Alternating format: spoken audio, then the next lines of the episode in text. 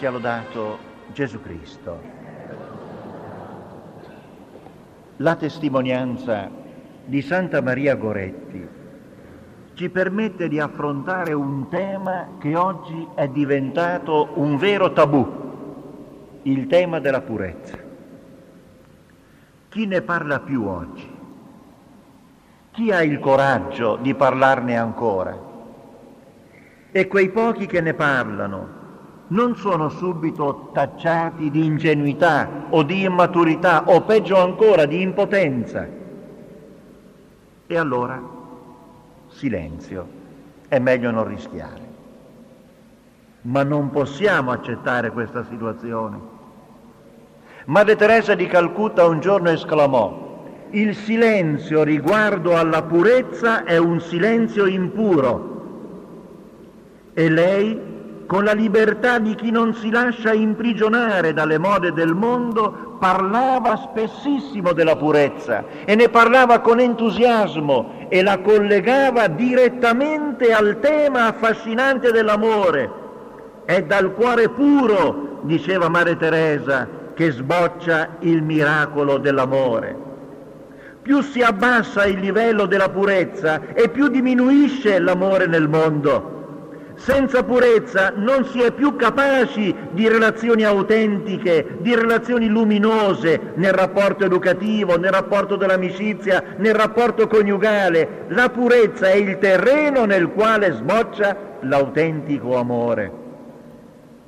Gerald Kelly, un noto educatore americano, ha scritto Noi siamo troppo portati a pensare alla virtù come a una cosa insignificante o addirittura noiosa o pesante, mentre attribuiamo al male tutte le attrattive del mondo. In questo modo finiamo nel vedere la pratica della virtù come una repressione, ma proviamo a togliere la vernice che maschera il male e troveremo miseria e disgusto. Vale la pena di ricordare le vibranti parole di Luigi Santucci che coraggiosamente un giorno disse è tempo di strappare a Satana l'usurpata prerogativa di avere inventato e monopolizzato il godimento. I gaudenti devono sapere che noi cattolici rifiutiamo il loro edonismo pagano non tanto perché ci farebbe paura perdere l'anima, ma perché fra le loro file si gode mille volte di meno che tra le nostre file. Il bene è bello, il male fa orrore. La Bibbia a questo proposito è chiarissima. Quando parla del peccato, la Bibbia più volte sottolinea l'amaro che esso contiene e che inevitabilmente viene fuori dopo che è stato commesso. Scrive Geremia, la tua stessa malvagità ti castiga e le tue ribellioni ti puniscono. Riconosci e vedi quanto è cosa cattiva e amara l'aver abbandonato il Signore tuo Dio. Sì, il peccato ha dentro di sé un'anima di amarezza. E sempre Geremia riferisce queste parole del Signore il mio popolo mi ha dimenticato. Essi offrono incenso al niente e così hanno inciampato nelle loro strade. Va ben notato un fatto. Il peccato che prima di tutto la Bibbia condanna è il peccato di idolatria. Ma cos- che cos'è l'idolatria? L'idolatria consiste nel rifiuto di riconoscere Dio come il Signore della vita e come colui che dà significato a ogni espressione della vita umana, compresa la sessualità, che è nata da Dio e da Dio ha ricevuto un suo oggettivo significato, un suo oggettivo orientamento, una sua oggettiva finalità. Il rifiuto di riconoscere Dio come colui che dà significato a tutto, si accompagna, secondo la Bibbia, con l'operazione ineludibile di mettere qualcun altro qualcos'altro al posto di Dio. E questo è l'idolo. È un Dio che non è Dio. E pertanto fa sprofondare nel vuoto, nel vuoto e nell'amarezza colui che ci si aggrappa, accogliendolo come scopo e senso della sua vita. Dall'altra parte la Bibbia con maggiore insistenza sottolinea la bellezza appagante del riconoscimento di Dio come Signore della vita. La bontà è bella, ripetiamolo in continuazione, la bontà è bella. Mi limito a, proporre alcuni salmi, lasciando a voi, se volete, la bella fatica di cercare tutte le perle preziose che sono disseminate nella scrittura. Il Salmo primo mette a confronto il giusto, colui che si compiace della legge del Signore, e il peccatore, che è chiamato stolto. E dice il Salmo, il giusto è come albero piantato lungo corsi d'acqua, mentre il peccatore è come pula che il vento disperde. Il messaggio è chiaro. Il Salmo 16 afferma categoricamente si affrettino altri a costruire idoli, vadano altri per le strade del male se vogliono andare, io non spanderò le loro libazioni di sangue, né pronunzierò con le mie labbra i loro nomi. Il Signore è mia parte di eredità e mio calice, nelle sue mani è la mia vita. Per me la sorte è caduta su luoghi deliziosi, è magnifica la mia eredità. Chi scrive così è innamorato del bene. Il Salmo 17 arriva a dire, sazia pure dei tuoi beni il loro ventre, il ventre degli empi. Signore, dai tutto il benessere che vogliono agli empi, daglielo pure, non me ne importa niente, se ne sazino anche i loro figli, ne avanzi per i loro bambini, ma io per la giustizia contemplerò il tuo volto al risveglio mi sazierò della tua presenza. Chi scrive così è profondamente convinto che Dio è affascinante e di conseguenza il bene è bello e la virtù è appagante. I santi, ricordatelo bene, non sono scemi, sono furbi. Hanno capito dove abita la gioia. Il Salmo 37 ammonisce con categorica sicurezza. Non, adorar, non adirarti contro gli empi, non invidiare i malfattori, come fieno presto appassiranno, cadranno come erba del prato. Cerca la gioia nel Signore, non nella discoteca. Cerca la gioia nel Signore, esaudirai i desideri del tuo cuore. Il poco del giusto, questa è una perla, il poco del giusto è cosa migliore dell'abbondanza dell'empio. E il Salmo 63 è un canto alla bellezza affascinante di Dio.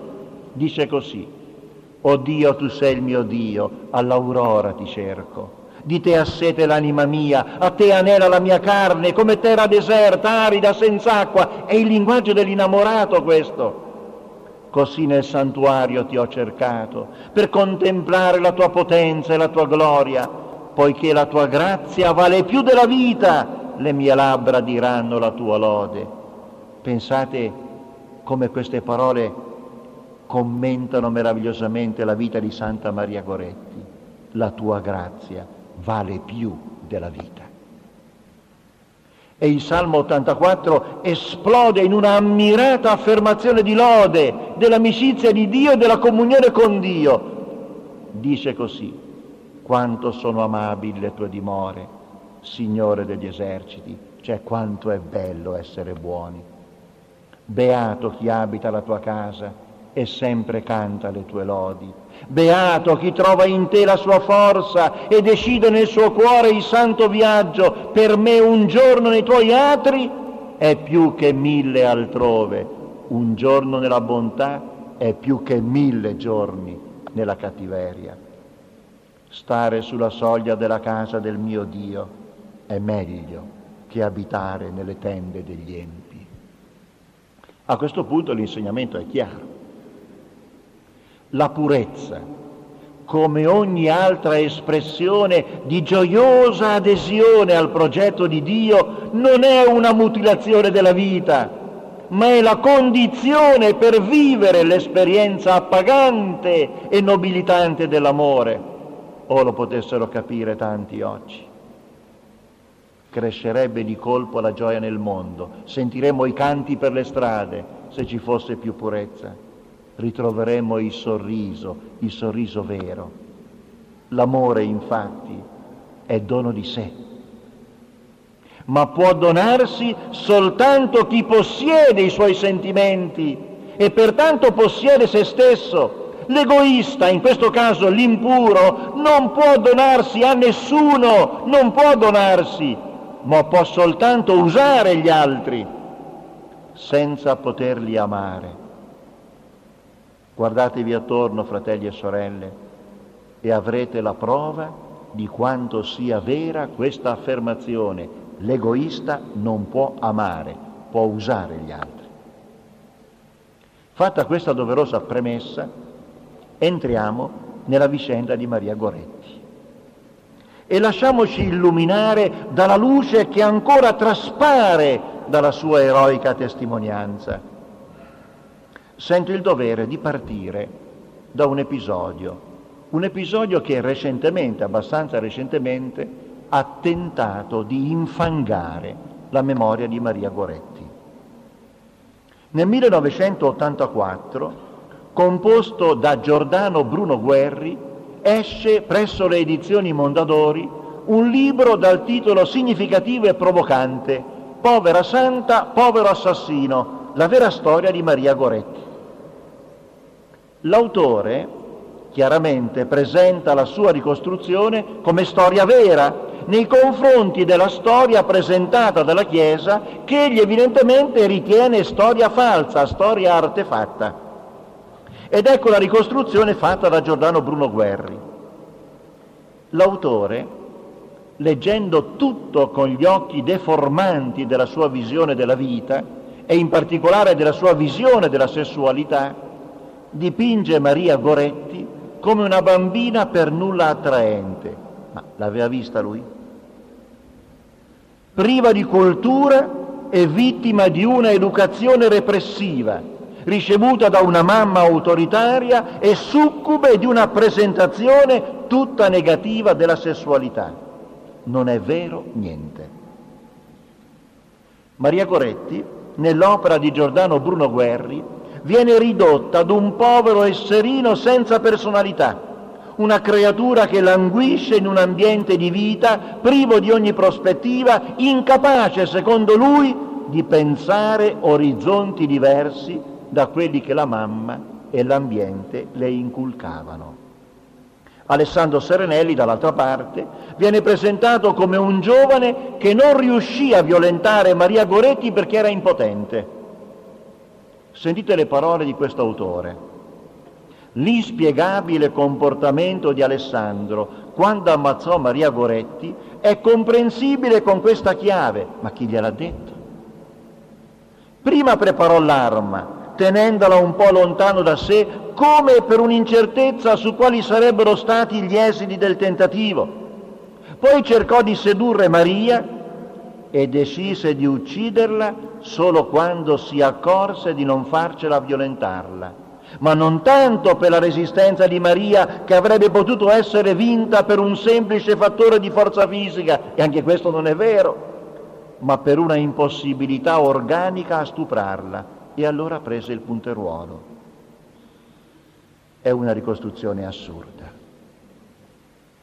La ricostruzione di Giordano Bruno Guerri stravolge la verità dei fatti e rivela una assoluta incapacità di entrare in un mondo che è completamente diverso da quello che lui conosce e che lui frequenta.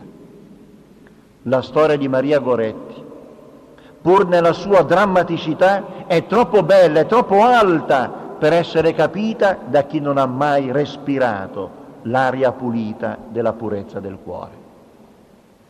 Cerchiamo con umiltà e discrezione di ricostruire questa storia, per la nostra edificazione e per la nostra meditazione e anche per il rispetto che merita una giovane che ha difeso fino al sangue la sua libertà e la sua dignità di donna.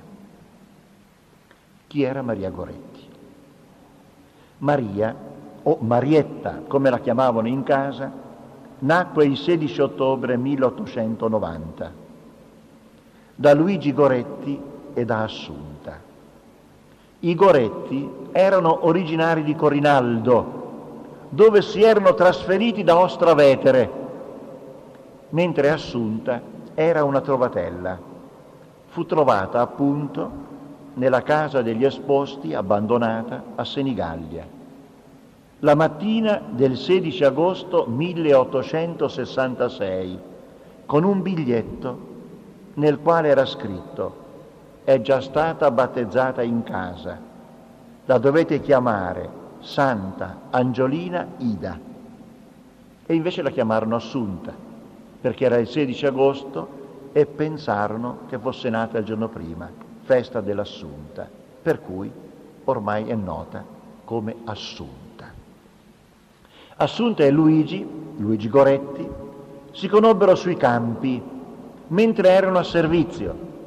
Lei aveva 19 anni e lui aveva 26 anni allora non dimentichiamolo che sei italiani su dieci erano contadini e un italiano su due era analfabeta. Fecero quattro mesi di fidanzamento e poi il matrimonio dei poveretti, come diceva Assunta, cioè solo la cerimonia in chiesa, il vestito della domenica, senza canti, senza pranzo, senza viaggio di nozze. Per Assunta mancò anche la presenza dei genitori adottivi.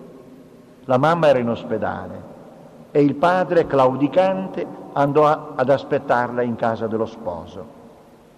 Al matrimonio furono presenti, attenti, soltanto due persone, due testimoni. Erano due donne del vicinato. Il matrimonio fu celebrato il 25 febbraio 1886. In dieci anni nacquero quattro figli, Angelo, Marietta, Mariano e Alessandro.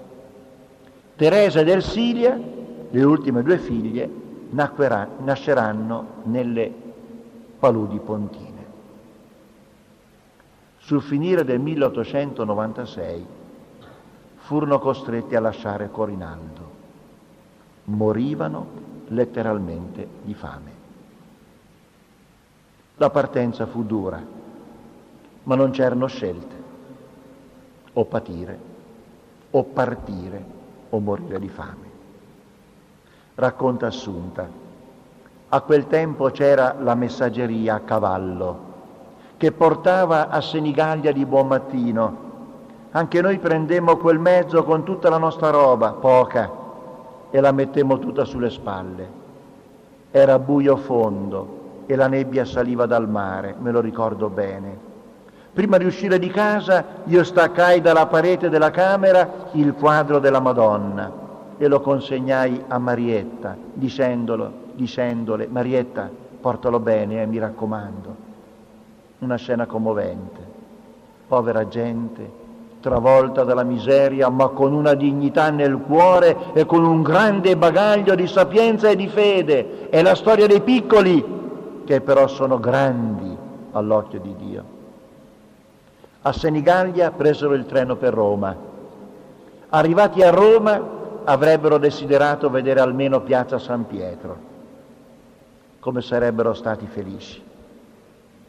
Assunta invece vide per la prima volta piazza San Pietro il 27 aprile 1947 quando venne beatificata la figlia e la seconda volta il 24 giugno 1950 quando la figlia venne dichiarata santa.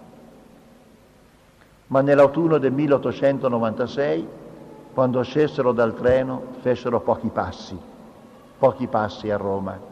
Era già pronta una carrozza che li doveva portare a Paliano a lavorare. Qui i Goretti si uniscono alla famiglia Serenelli, originaria di Ancona. I Serenelli, infatti, erano tre uomini soli, era morta la mamma. E Alessandro ne soffrirà tantissimo, al punto da dichiarare, se sono stato un selvaggio è perché mi è mancata la mamma. Erano tre uomini e si unirono alla famiglia Goretti. A Paliano la famiglia Goretti visse giorni felici, anche se segnati da tanta fatica, lì almeno il pane c'era. Lavoro e fede intarsiavano le giornate, mentre Assunta faceva crescere i figli e le figlie nel santo timor di Dio e nella povertà dignitosa e contenta, un particolare bello. Anche se erano lontani dalle Marche, la sera del 9 dicembre accendevano sempre il focaraccio e pregavano, pregavano la Madonna di Loreto perché il loro cuore era qui. Ma la gioia durò poco. Giovanni Serenelli, che aveva un brutto carattere, si scontrò con il padrone del podere e così tutti furono costretti a sloggiare per andare nel cuore della palude alla Cascina Antica, in località Le Ferriere. Partirono nel maggio del 1899. Insieme ai Serenelli e ai tre uomini c'erano Luigi, allora quarantenne, Assunta, 33enne, insieme ai cinque figli. Ersilia, di 15 mesi, era portata in braccio dalla mamma, la quale aspettava l'ultima bambina. Passò appena un anno. Il 6 maggio 1900 Luigi Goretti, colpito da malaria, morì e lasciò la famiglia nella più dura incertezza. Quante lacrime, quanto dolore, quanta paura. Prima di morire, Luigi Goretti prese la mano di Assunta e le disse, forse prevedendo qualcosa di oscuro, Assunta, se muoio tu devi ritornare a Corinaldo. Ma com'era possibile? Come potevano tornare a Corinaldo se di là erano scappati perché morivano di fame? Assunta ci pensò e alla fine decise, restiamo. Dovete sostituire il marito nel lavoro dei campi e Marietta divenne la donna di casa. Le testimonianze su Marietta relative a questo periodo sono scarse, ma tutte concordano nel dire che era una ragazzina semplice, buona, laboriosa, aperta al mistero di Dio, desiderosa di vivere nella grazia di Dio, evitando ogni peccato. Saranno i fatti poi, i fatti che accadranno a svelare quanto era forte il suo orientamento verso Dio e quanto era decisa la sua volontà di restare fedele al Signore. Alessandro, da parte sua, era un giovane piuttosto chiuso e segnato da tante esperienze negative. Da ragazzo, prima di approdare alle paludi pontine, aveva lavorato sui pescherecci con i marinai delle torrette di Ancona e si era scontrato con la durezza della vita del mare. Racconterà lui stesso, l'ambiente del mare non era certo il più adatto per una sana educazione. Oltre alle bestemmie di rito, i marinai tengono in poco conto la Chiesa e la religione. I compagni che mi guidarono sulla via sbagliata che mi spinsero al male, io li ebbi a torrette, non nella campagna romana. E aggiunge, quando uno è cascato nel fosso dove si volta, si infanga. Arriva il fatale mese di luglio dell'anno 1902. Marietta ha quasi 12 anni, mentre Alessandro ha 20 anni. Alessandro comincia a notare la femminilità di Marietta e spinto, come dirà lui, dalle letture volgari nelle quali ogni sera si immergeva, desidera possederla. Più volte la insidia, ma Marietta con decisione si rifiuta e da allora assume un atteggiamento guardingo nei confronti di Alessandro.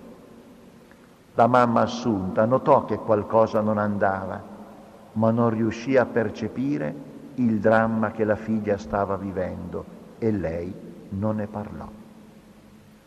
Intanto Alessandro, lo dirà lui stesso, era come ossessionato dal desiderio di usare Marietta per una sua prima esperienza sessuale e aspettava soltanto l'occasione. Arriva il 5 luglio 1902. Nel pomeriggio, intorno alle 15, Alessandro lavora nell'AIA insieme ad Assunta, mentre il padre Giovanni sta seduto all'ombra a causa di un leggero malessere. Marietta è seduta sul pianerottolo della scala e rammenda una camicia di Alessandro. Alessandro improvvisamente lascia il lavoro, fingendo di dover salire in casa per una sua personale necessità. Assunta allora continua il lavoro e non sospetta nulla. Alessandro invece, giunto sul pianerottolo, prende Marietta per un braccio, la trascina in cucina, deciso a portare a compimento il suo desiderio. Marietta si rifiuta energicamente e gli dice no Alessandro, no Alessandro, non lo fare, è peccato, Dio non lo vuole, tu vai all'inferno Alessandro. Le parole di Marietta sono decise, così come decisa è la volontà di non lasciarsi usare per far sfogare un ignobile desiderio di Alessandro.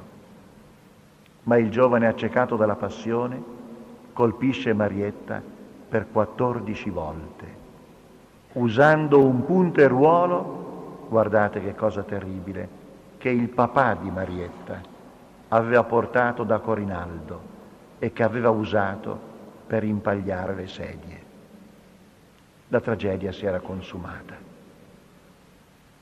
Marietta, ferita da 14 colpi, riesce ad uscire di casa, ad andare sul pianerottolo e guardando il papà di Alessandro che stava in fondo grida Giovanni, Giovanni venite su, che Alessandro mi ha ammazzato. Assunta sente la voce implorante della figlia, lascia immediatamente il lavoro e corre verso casa trova Marietta in un lago di sangue. La mamma angosciata le chiede, chi è stato, figlia mia? Marietta riesce a rispondere, è stato Alessandro, mamma. E che gli hai fatto? Niente, niente, mamma. Voleva farmi del male e io non ho voluto. Sono parole stupende. Che dignità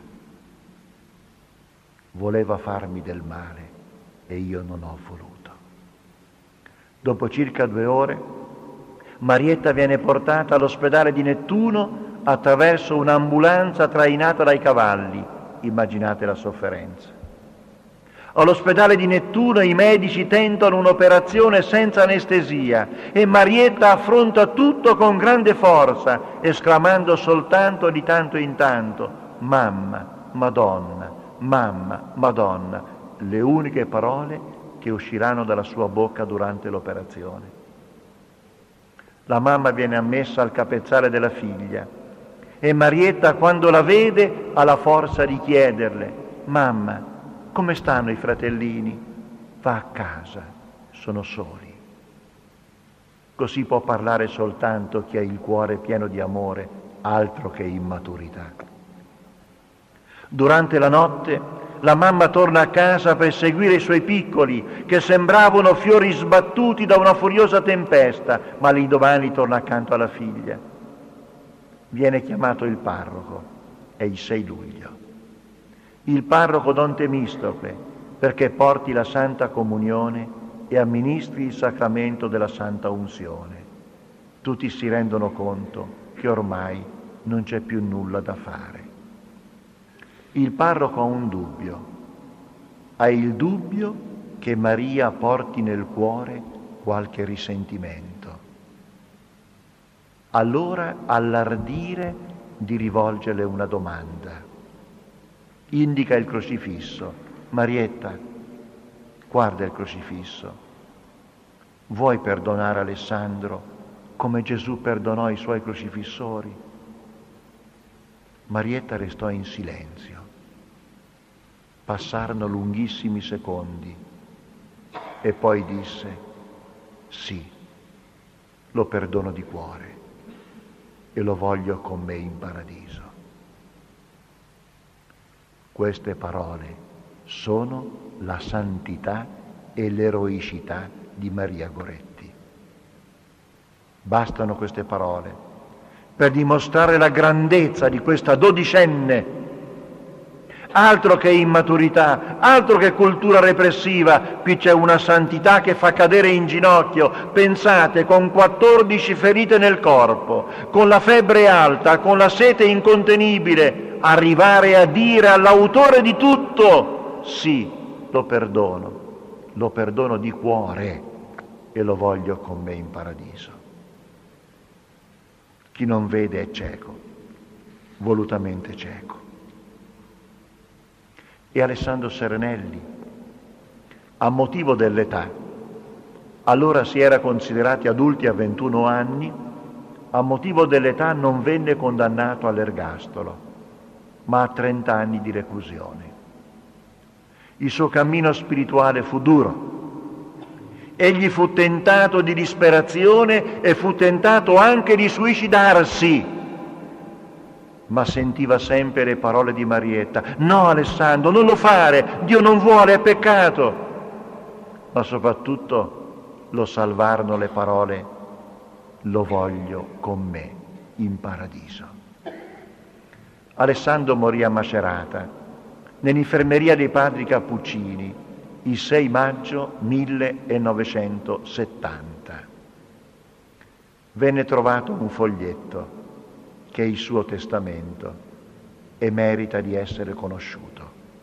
Scrive così, sono vecchio di quasi 80 anni, prossimo a chiudere la mia giornata. Dando uno sguardo al passato, riconosco che nella mia prima giovinezza infilai una strada falsa, la via del male che mi condusse alla rovina Vedevo attraverso la stampa, gli spettacoli e i cattivi esempi che la maggior parte dei giovani segue quella via senza darsi pensiero. Ed io pure non me ne preoccupai. Persone credenti e praticanti le avevo vicino a me, ma non ci badavo, accecato da una forza bruta che mi sospingeva per una strada cattiva. Consumai a vent'anni il delitto passionale del quale oggi inorridisco al solo ricordo. Maria Goretti, ora santa, fu l'angelo buono che la provvidenza aveva messo avanti ai miei passi.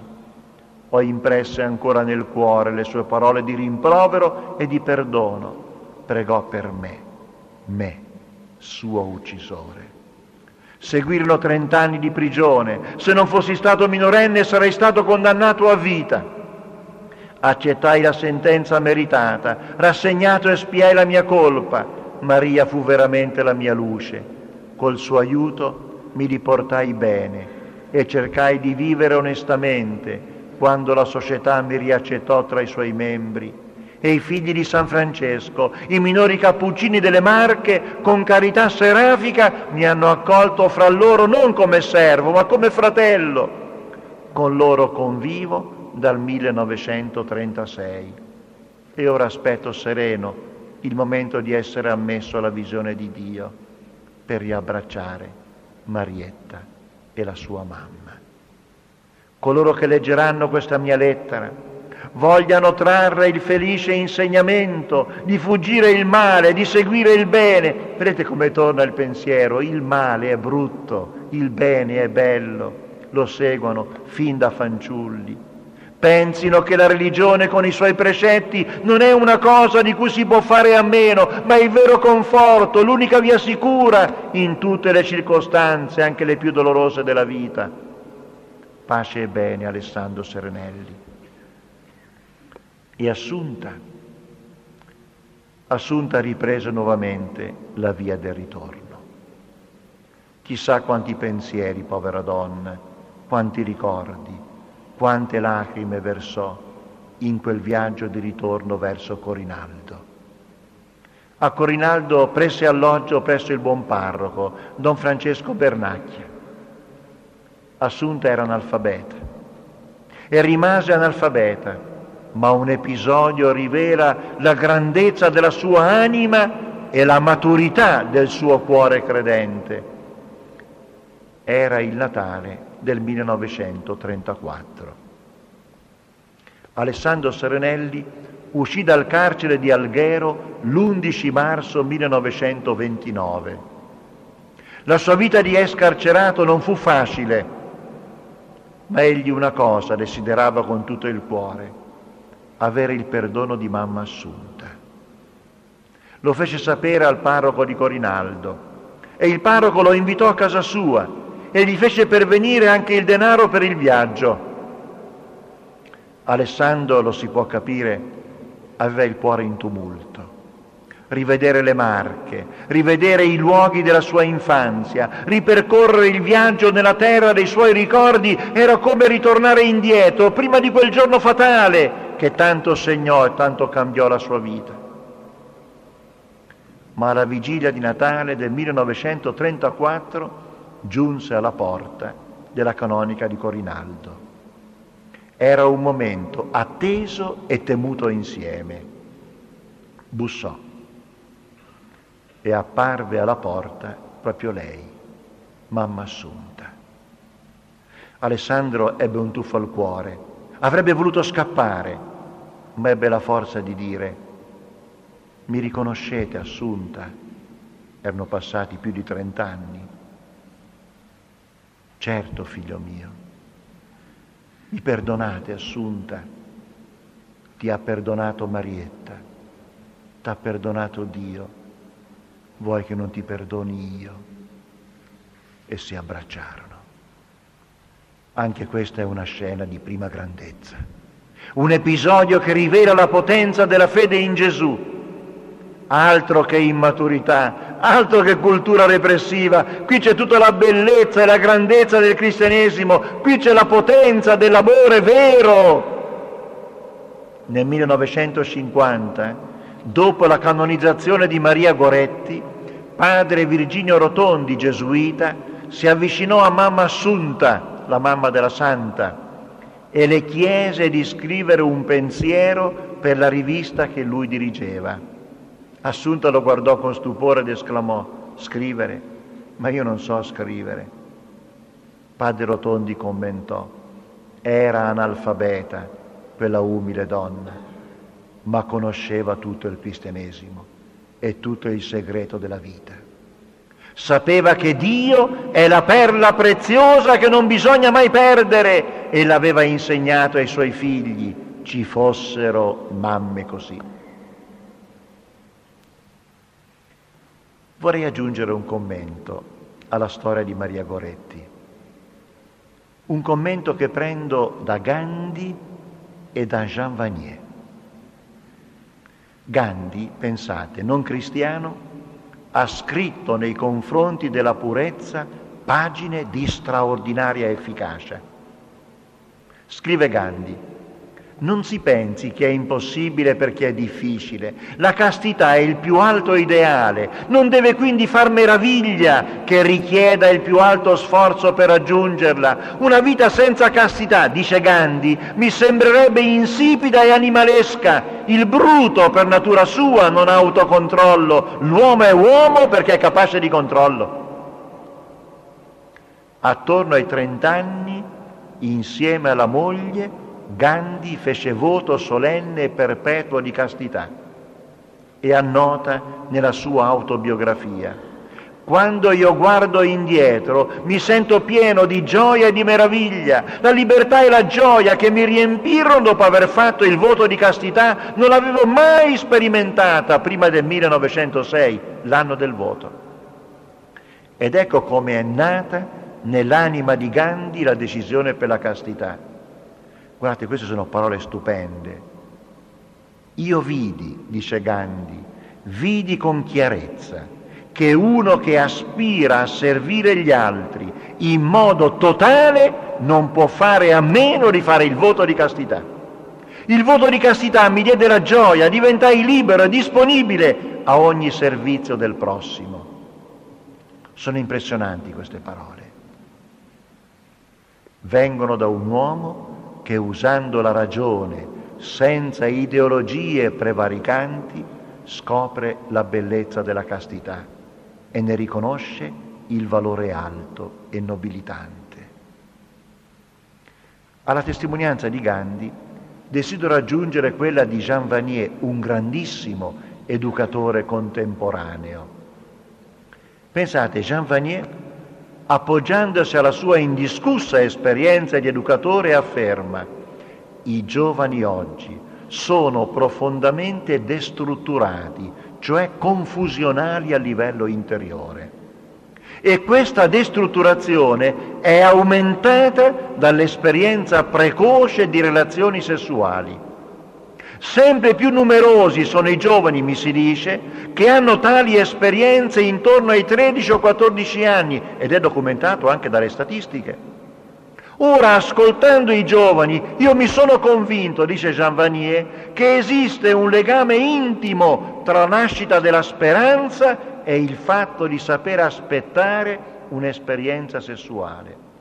Il cuore umano può intuire l'importanza dell'unione dell'uomo e della donna, può anche aver sete di questa unione perché avverte i legami tra la sessualità e il bisogno di essere amato totalmente.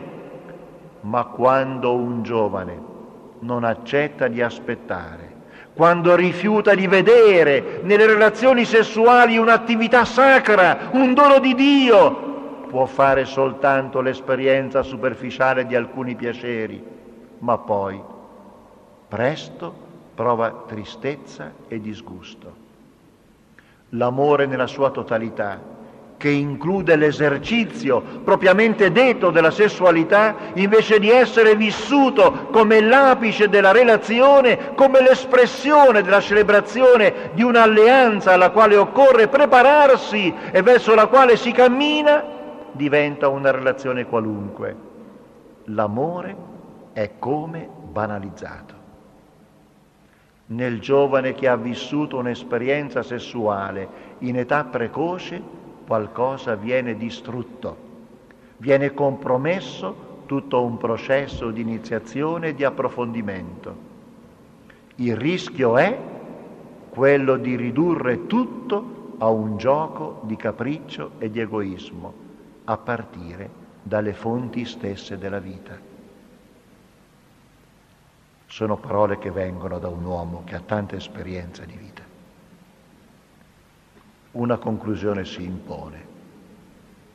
La purezza allora non è una virtù superata, ma è una virtù da recuperare e da recuperare urgentemente se non vogliamo essere superati noi e schiacciati dalla banalizzazione della vita, perché questo è il rischio contemporaneo. Ecco perché non si resiste più alla violenza, ecco perché ogni giorno esplode la violenza, perché la vita è stata banalizzata questo è il rischio. Banalizzando l'atto che genera la vita, si banalizza tutta la vita. Maria Goretti, prega per noi, perché riscopriamo la purezza che è stata la perla della tua vita e il messaggio che ci hai lasciato come testamento. Sia lodato Gesù Cristo.